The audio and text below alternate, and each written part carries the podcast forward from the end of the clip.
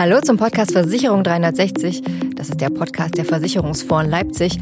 Mein Name ist Nadine Marquardt und wir reden in dieser Folge über die Top-Themen der Versicherungsbranche im Jahr 2023. Darum soll es heute gehen und natürlich habe ich mir zwei Branchenexperten dazu eingeladen, und zwar Justus Lücke und Jens Ringe, die beiden Geschäftsführer der Versicherungsfonds Leipzig. Hallo Jens, hallo Justus. Hallo Nadine.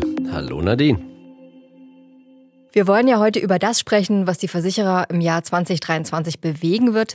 Klar ist natürlich auch viele Themen und Herausforderungen nehmen wir aus dem alten Jahr mit ins neue Jahr, beschäftigen uns weiter. Vor dem Hintergrund, was sind denn eure Top-Versicherungsthemen für das Jahr 2023? Justus, möchtest du anfangen? Gerne. Also ich glaube, es wird, es bleibt spannend und es äh, wird auch noch spannend. Ähm, ich denke, was mir insbesondere da in den Fokus gerückt ist, ist dieses ganze Thema, wie komme ich eigentlich an neue Kunden, andere Kunden? Und ich glaube, da merkt man gerade auch im letzten Jahr schon die ein oder anderen Auswirkungen der Krise. Ich meine, Corona hat den Vertrieb ja im weitesten Sinne, sagen wir mal, in der Breite kalt gelassen. Das hat teilweise Rekordjahre gegeben.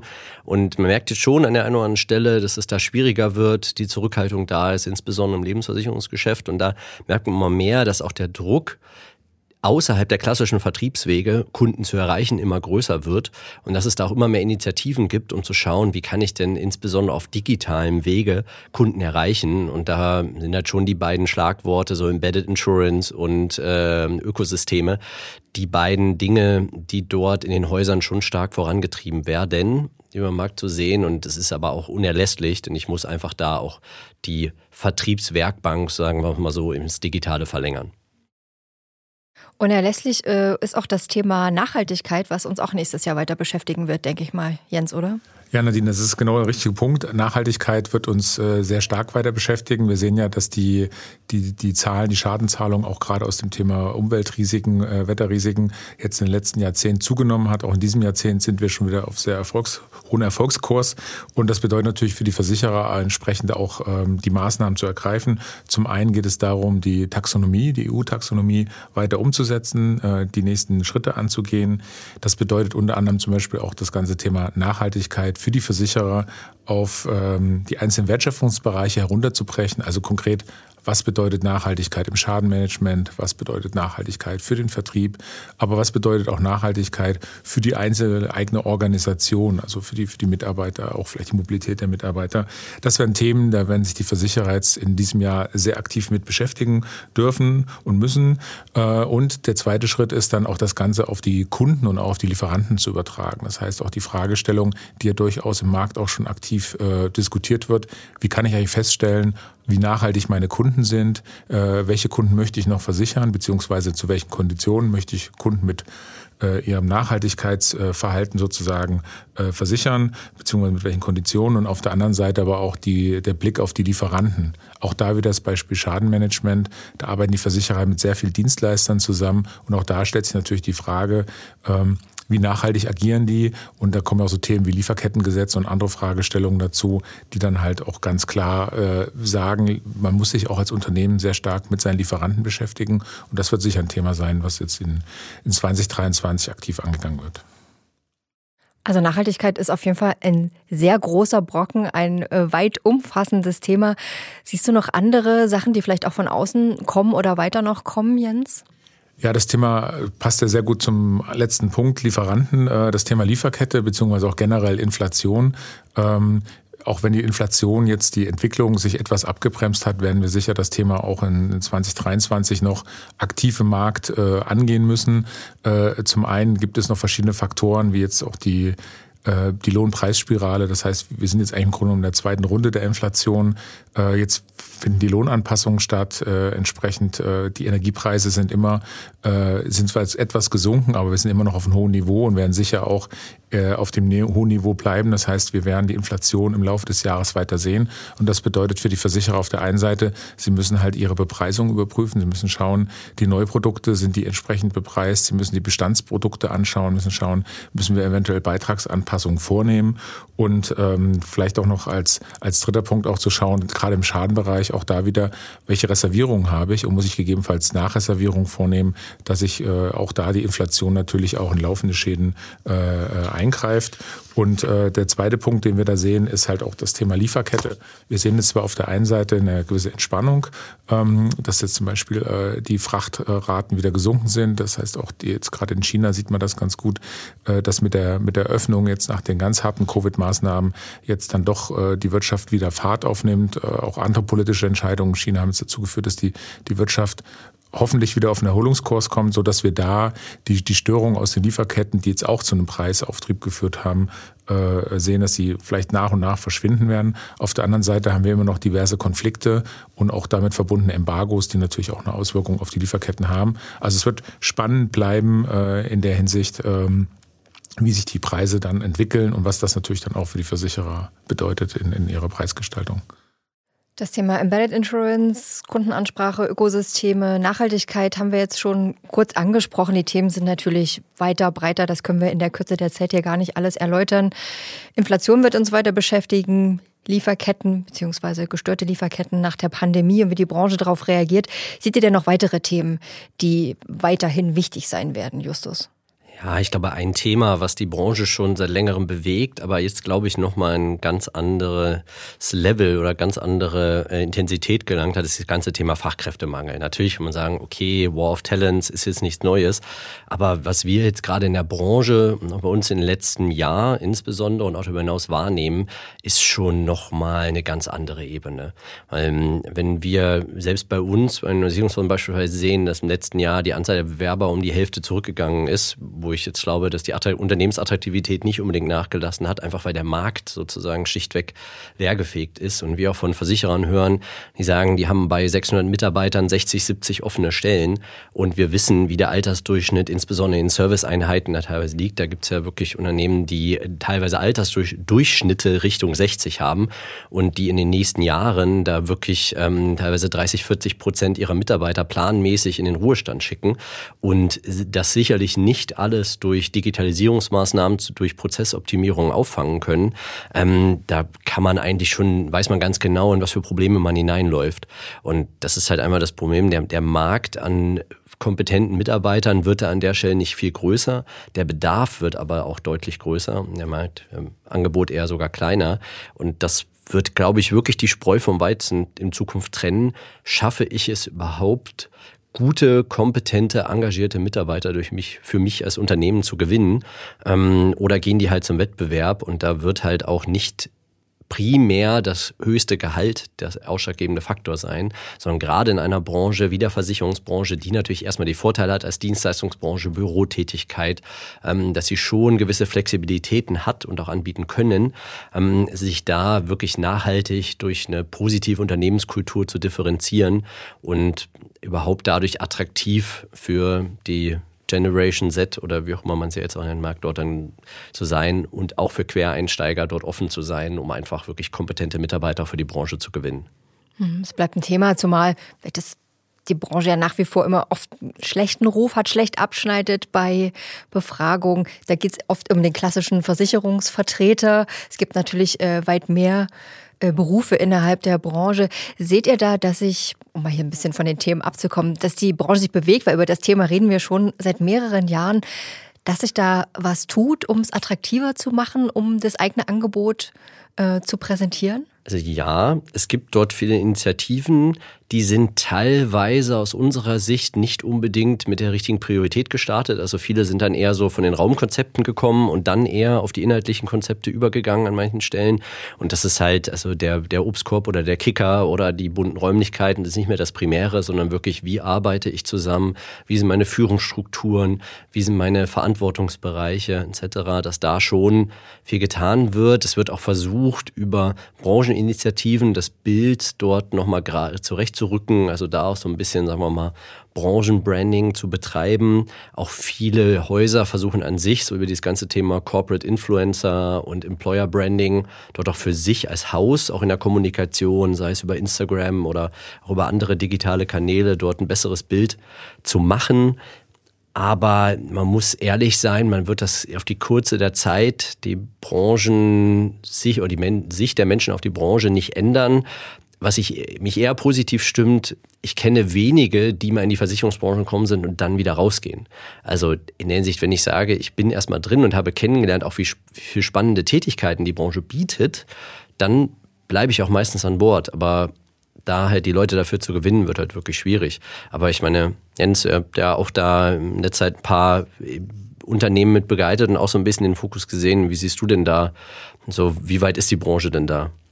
Ich glaube, die Branche ist auf einem auf guten Weg. Ähm, wobei, wie du es schon angesprochen hast, der, der Fachkräftemangel äh, zwingt halt Unternehmen auch nochmal neu nachzudenken. Auch das Thema, äh, wie komme ich an, an äh, auch an Auszubilden, also da auch viel stärker nochmal zu überlegen, äh, wie kann ich das Thema Ausbildung stärken, wie kann ich auch vielleicht die Kooperation mit Hochschulen einsteigen, äh, da viel eher sozusagen auch die, die Studenten direkt in der Uni abzuholen, äh, mit, den, mit den Themen, auch gerade mit den spannenden, interessanten Themen abzuholen um dann äh, entsprechend auch den Übergang vielleicht auch über studentische äh, Arbeit während, während, der, während des Studiums sozusagen in den Versicherungen äh, vielleicht auch einen Teil des Studiums mitzufinanzieren, um dann die, die Bindung frühzeitig, äh, frühzeitig zu erreichen, damit halt äh, die, die Branche bzw. das Unternehmen kennengelernt wird. Weil gerade wenn man jetzt schaut, äh, welche Aufgaben fallen denn weg, beziehungsweise welche Aufgaben werden künftig stärker gebraucht. Die, die Spezialisierung, das sehen wir in allen Bereichen, auch bis in die Operations, also bis in die Servicebereiche hinein. Die Ansprüche an die Mitarbeiter werden steigen. Das heißt, die Qualifikation, die Weiterentwicklung äh, an die Mitarbeiter steigt. Das heißt, auch die Ausbildung äh, wird längerfristiger werden. Das heißt, selbst wenn ich jetzt jemanden bekomme, äh, dauert es Jahre, bis ich ihn auf einem entsprechenden Niveau habe. Deswegen ähm, glaube ich schon, dass es sehr ratsam ist für die Versicherer, auch gerade in diesem Jahr äh, die Anstrengungen, die jetzt schon gemacht werden, äh, noch zu verstärken, um dann halt äh, mit Blick auf drei, vier, fünf Jahre, wenn dann auch ein Gros der, der, der Boomer-Generation dann in Ruhestand geht, äh, da entsprechend auch, auch nachgesorgt haben. Äh, wir, wir reden ja immer ein bisschen so spaßhalber davon, äh, das ist ein Wettrennen zwischen Demografie und Digitalisierung. Ähm, aktuell sehe ich die Demografie leicht im, im Vorsprung. Das heißt, äh, die, die, die Versicherer müssen da auf der Digitalisierungsseite nachholen, auf der anderen Seite wirklich überlegen, wie sie mit dem Thema Demografie umgehen. Und ich glaube, ähm, das ist ein Weg und auf der anderen Seite sicher vielleicht auch zu überlegen, wie kann man attraktive Modelle schaffen, um vielleicht auch altgediente äh, äh, Kollegen, Kolleginnen entsprechend im Haus zu halten äh, mit, mit Modellen, um, um da auch das Wissen, ähm, dass das Wissen nicht so schnell das Unternehmen verlässt. Also gibt es viel zu tun. Ein Thema würde ich gerne noch ansprechen, was die Versicherer sowohl produktseitig als auch intern beschäftigt, nämlich äh, das Thema Cybersicherheit, Jens. Ja, das Thema Cybersicherheit ist, ist ein sehr spannendes Thema, äh, wie wir jetzt in Tagen auch auf der auf der, unserer Cybersicherheit-Konferenz sehen. Ähm, die, die Angreifer werden immer professioneller. Also das ist so ein Thema, äh, man sieht immer mehr Arbeitsteilung. Das heißt, äh, es gibt sozusagen die Einheit, die das Unternehmen äh, öffnet und äh, die Daten sozusagen aus dem Unternehmen zum Beispiel stiehlt oder äh, die Daten verschlüsselt. Dann sehen wir andere Einheiten, die dann die Kommunikation, auch mit prof professionellen Verhandlern, muss man wirklich so sagen, die Kommunikation zu den betroffenen Unternehmen äh, übernimmt und äh, wieder andere äh, Markt, die dann entsprechend die, die Resteverwertung oder die Nachverwertung beziehungsweise den Service dann übernehmen, äh, wenn dann zum Beispiel die Daten wieder äh, entschlüsselt werden oder es äh, vielleicht dann weiter, Weiterverkäufe gibt. Also das ist etwas, wir sehen eine sehr starke Professionalisierung was jetzt nicht dafür spricht, dass das Thema sozusagen in der Zukunft ungefährlicher oder kleiner wird, sondern es wird sicher in dem Thema bleiben.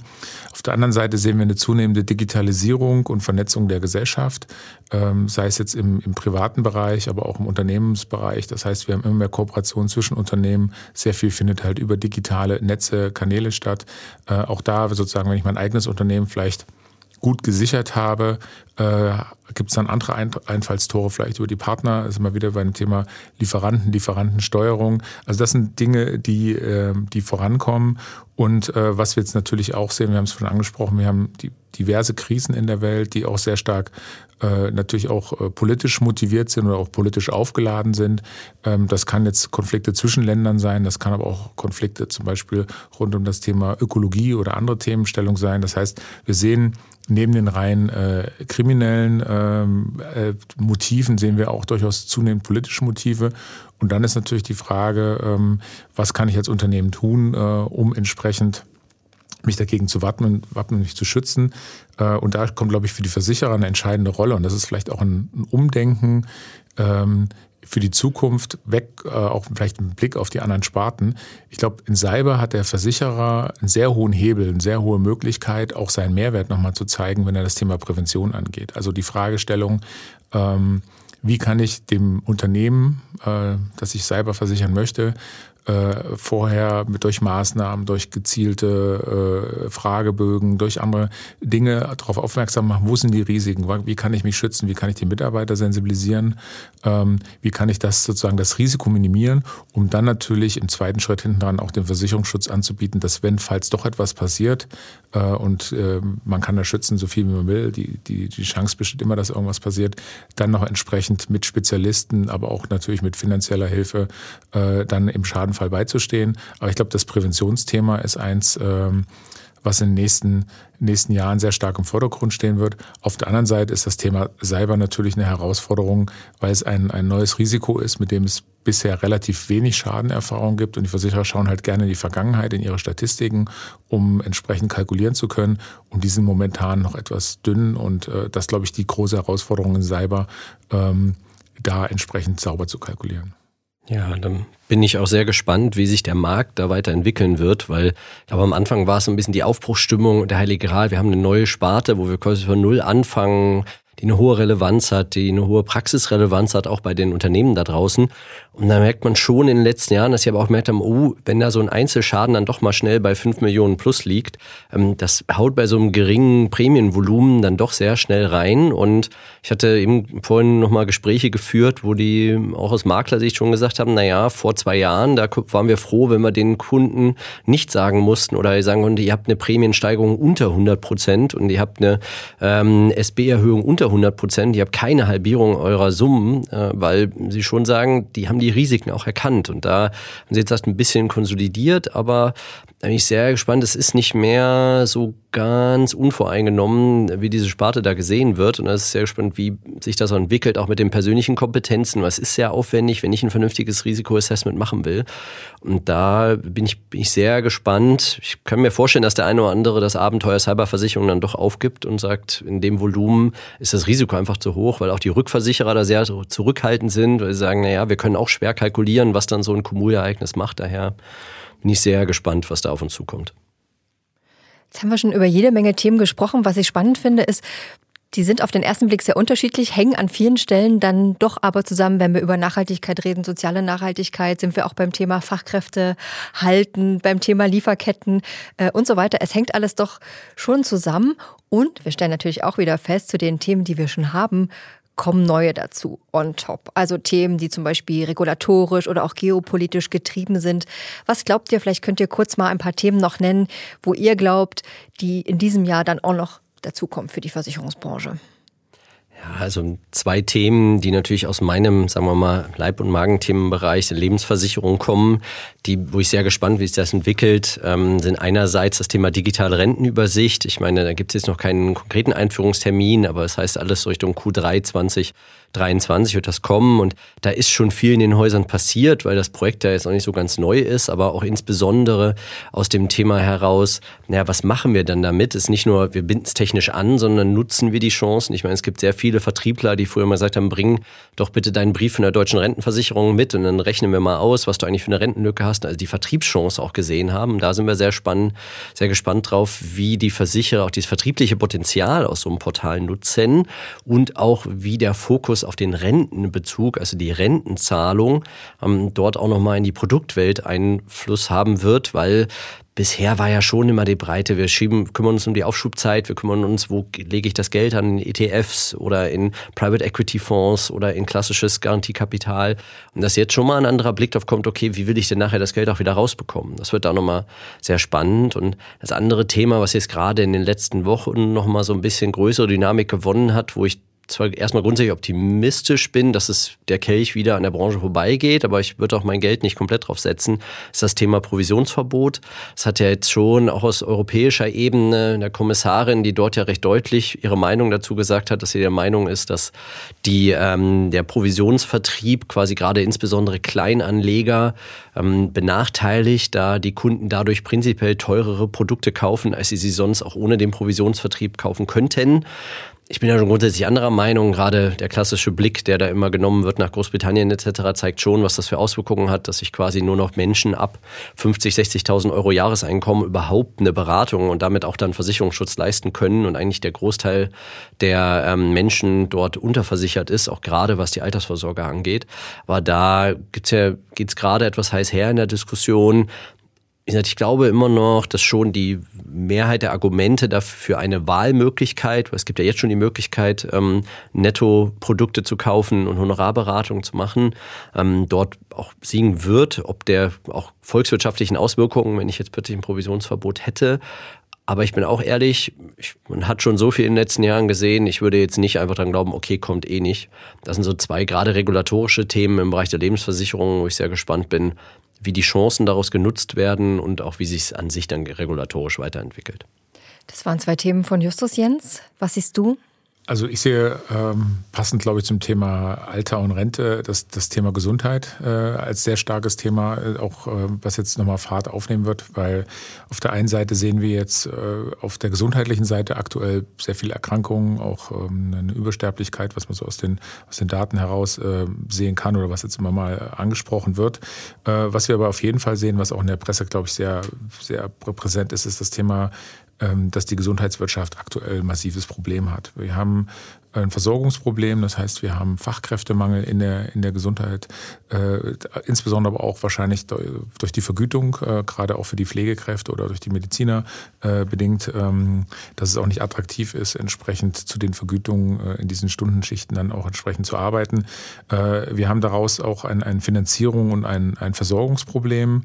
Ähm, das heißt, wir sehen auch auf dem Land zum Beispiel ähm, teilweise schlechte Versorgung mit, mit Fachärzten.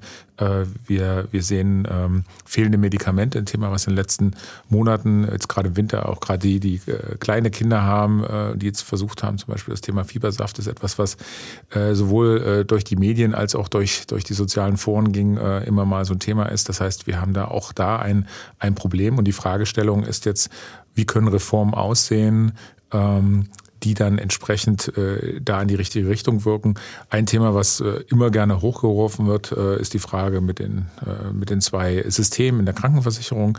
Ähm, ich glaube, das ist ein vorgeschobenes Thema, ähm, weil es das, das grundsätzliche Problem nicht löst, ähm, äh, dass die, die, die Mechanismen in, sowohl in den Krankenhäusern als auch in der, in der, der Medikamentenversorgung, als auch in der Personalgewinnung äh, nicht angegriffen werden. Und äh, deswegen glaube ich, wird das ein, ein, ein sehr wichtiges Thema auch äh, in diesem Jahr werden und was natürlich dann die Versicherer entsprechend, sowohl die Krankenversicherer, auch da auch wieder auf der Ausgabenseite äh, entsprechend belasten wird. Auf der anderen Seite natürlich auch nochmal eine gewisse äh, Unsicherheit bringt, wie entwickelt sich äh, das Thema insgesamt äh, weiter, auch ähm, äh, von der, von der politischen Seite her. Das ist so das, das eine Thema, was ich glaube ich sehr stark äh, sehen würde. Ähm, und ähm, ja, das sind so die, die, die, die Punkte hinaus, dass dann halt insbesondere halt auch ähm, vielleicht eine Krankenhausreform kommen könnte. Da gibt es ja schon erste Ideen, inwieweit die äh, äh, am Ende dann durchgehen werden, äh, muss man auch erstmal schauen, aber da wird eine Menge passieren jetzt.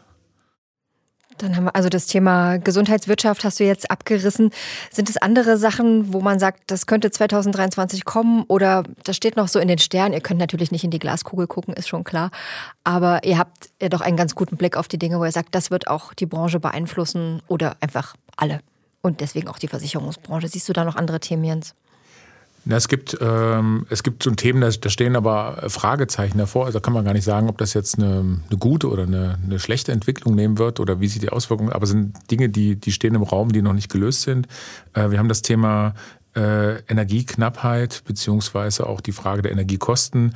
Äh, mit der verbunden ist auch die Frage, inwieweit äh, wird die wirtschaftliche Entwicklung sein. Also gehen wir äh, gehen wir stärker in eine Rezession rein oder äh, erholen wir uns? Jetzt werden ja gerade so ein Anfängen der, der Erholung nach der Corona-Zeit.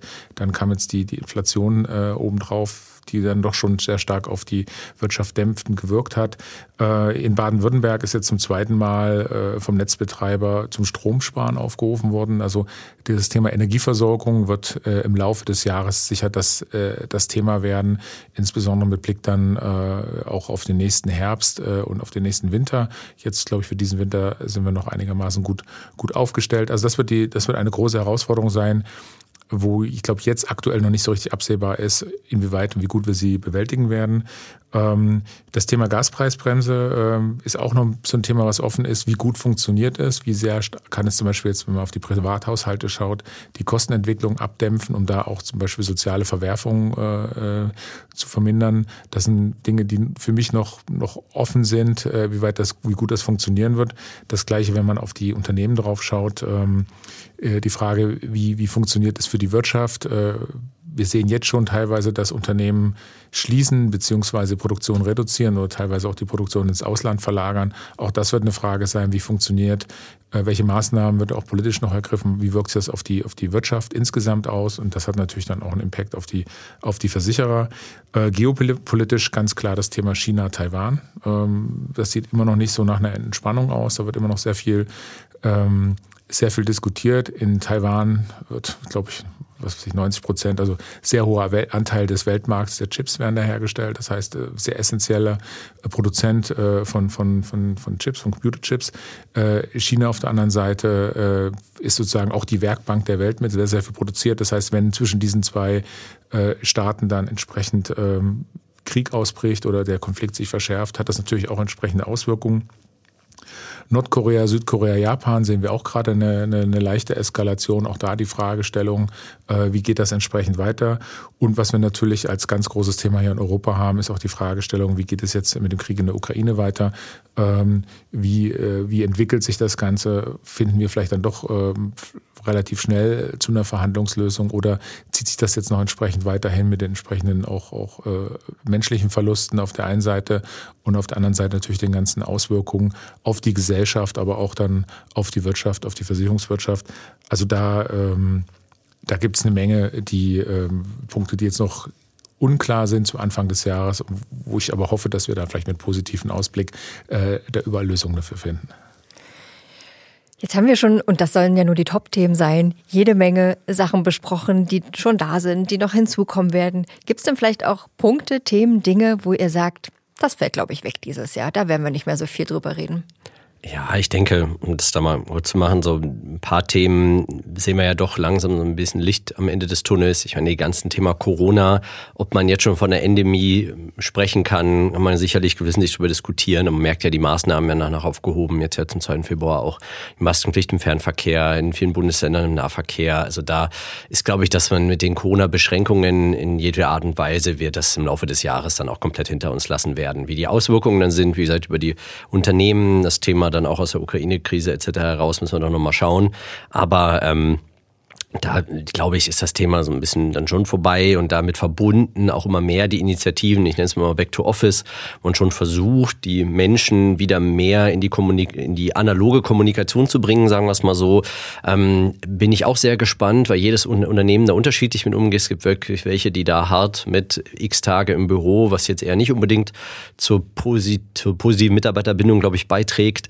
Wobei ich das natürlich verstehen kann, weil ich glaube, es ist wichtig, dass die Menschen miteinander auch wirklich so in Austausch geraten. Das ist, also diese ganzen Themen wirklich sehr viel Remote oder reines Remote Work, das werden wir nicht mehr sehen. Und ein Thema, was ich auch sehe, ich meine, die letzten ja schon Jahrzehnte, sagen wir es so, spätestens seit der Subprime-Krise, war ja schon von dem Thema Niedrigzins geprägt und auch extrem, dass ja auch verschiedene Versicherer wirklich, ja nicht an die Grenzen, aber schon sehr, sehr, sehr belastet hat. Ich meine, dieses Thema, äh, dieses schöne Schlagwort bei der BaFin unter Manndeckung ist ja da auch in den letzten Jahren häufiger gefallen. Und da sieht man schon, dass das jetzt äh, eine große Erleichterung ist, dass viele Häuser gerade in der Solvenzsituation durch die steigenden Zinsen sehr stark entlastet werden, dass sie auch mit verschiedenen Versicherer sprechen, die sagen, gerade in der Lebensversicherung, das war bei manchen Häusern so ein bisschen das Schmuddelkind die letzten Jahre. Und bei den Niedrigzinsen ist eher Belastung, die Garantiezinsen. Und das belastet nur Solvenzkapital, wo jetzt viele sehen, ach, hm, aber in der aktuellen Zinssituation und gerade wo ich so einen Schwenk auf viel Fonds gebunden habe, das ist ja doch wieder durchaus attraktiv. Also ich glaube, dass wir ja mit dem verbunden, dass die Inflation uns noch eine Zeit lang beschäftigen wird, da dann auch über die Leitzinsen auch natürlich die Zin Anlagezinsen auch ein bisschen nachgezogen haben. Das heißt, das Thema Niedrigzins wird uns, glaube ich, jetzt dieses und nächstes und übernächstes Jahr auch nicht primär beschäftigen. Also diese Belastungen, auch Zinszusatzreserve etc. fallen jetzt nicht komplett weg, bringen wieder andere Herausforderungen, aber die Dinge, glaube ich, lassen wir jetzt erstmal hinter uns.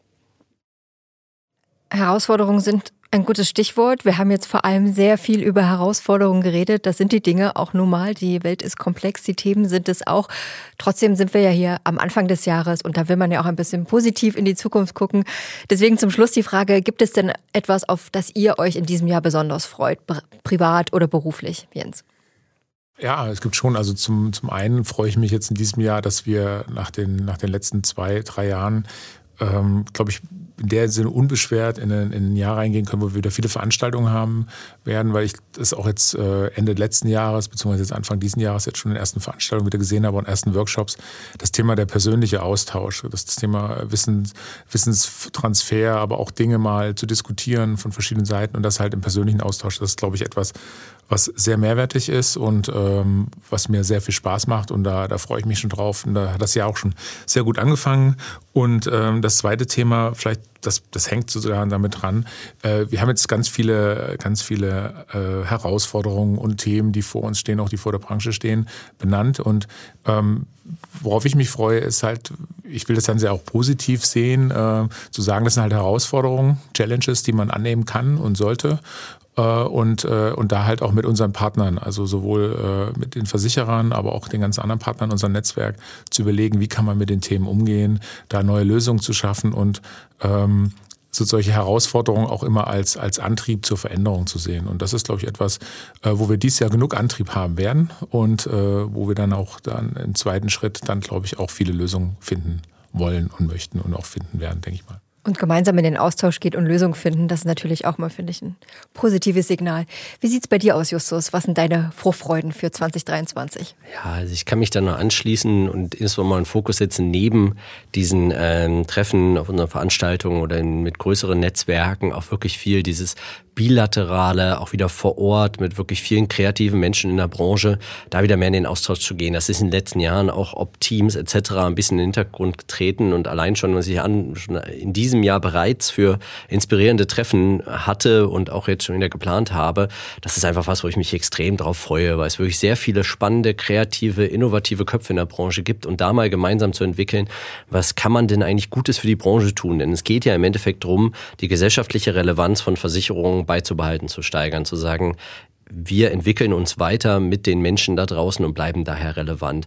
Und da finde ich es auch persönlich noch sehr, sehr spannend, dass wir auch mal mehr Initiativen treiben, um zu sagen, wir wollen nicht nur erzählen, wie es die Branche besser machen könnte, sondern es auch mit und für die Branche selber besser machen. Also selber sagen, wir helfen der Branche mit innovativen Lösungen. Und da neue Wege zu gehen, das ist einfach für mich persönlich auch extrem spannend und da freue ich mich super drauf, einfach auch mal andere Wege zu gehen als die bestehenden. Und das ist etwas, was für mich persönlich wirklich sehr, sehr großen Stellenwert in diesem Jahr haben wird. Es wird ein spannendes und herausforderndes Jahr 2023 für die Branche. Das nehme ich, glaube ich, mit aus diesem Gespräch. Mit Justus Lücke und Jens Ringel habe ich über die Top-Themen der Versicherungsbranche für das Jahr 2023 gesprochen, hier beim Podcast Versicherung 360. Vielen lieben Dank an euch beide. Sehr gerne, Nadine. Vielen Dank. Vielen Dank. Das war schon Folge 32 von unserem Podcast und wenn Sie Folgen nachhören möchten oder überhaupt sich mal ein Bild verschaffen wollen, dann abonnieren Sie uns gerne. Äh, Sie finden unseren Podcast unter dem Namen Versicherung 360 auf allen bekannten Podcast-Plattformen und ich würde mich freuen, wenn Sie wieder dabei sind bei der nächsten Ausgabe. Danke fürs Zuhören.